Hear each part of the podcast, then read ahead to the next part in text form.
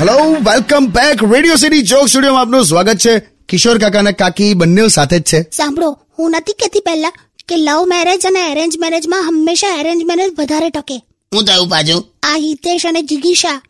હજી ત્રણ વર્ષ થયા છે લવ મેરેજને ડિવોર્સ આપે છે બોલો એકબીજાને બોલો એટલે છૂટાછેડા એટલે હિતેશ અને જીગીશા છૂટા થાય છે એમ હું લેવા હિતેશ અ, જિગીશા સાથે ખુશ નથી બોલો આખી સોસાયટી જીગીશા સાથે ખુશ છે ખાલી હિતેશ ને પ્રોબ્લેમ છે કાકા શું આખી સોસાયટી જિગીશા સાથે ખુશ છે એટલે શું કહેવા માંગો તમે એટલે એ રીત એટલે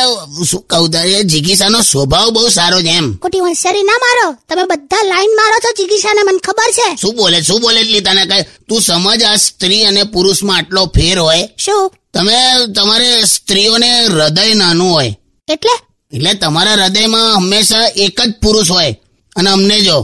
એમ્ફી થિયેટર જેવું હૃદય હોય મોટું ઓડિયન્સ બેસે ઓહ એમપી થિયેટર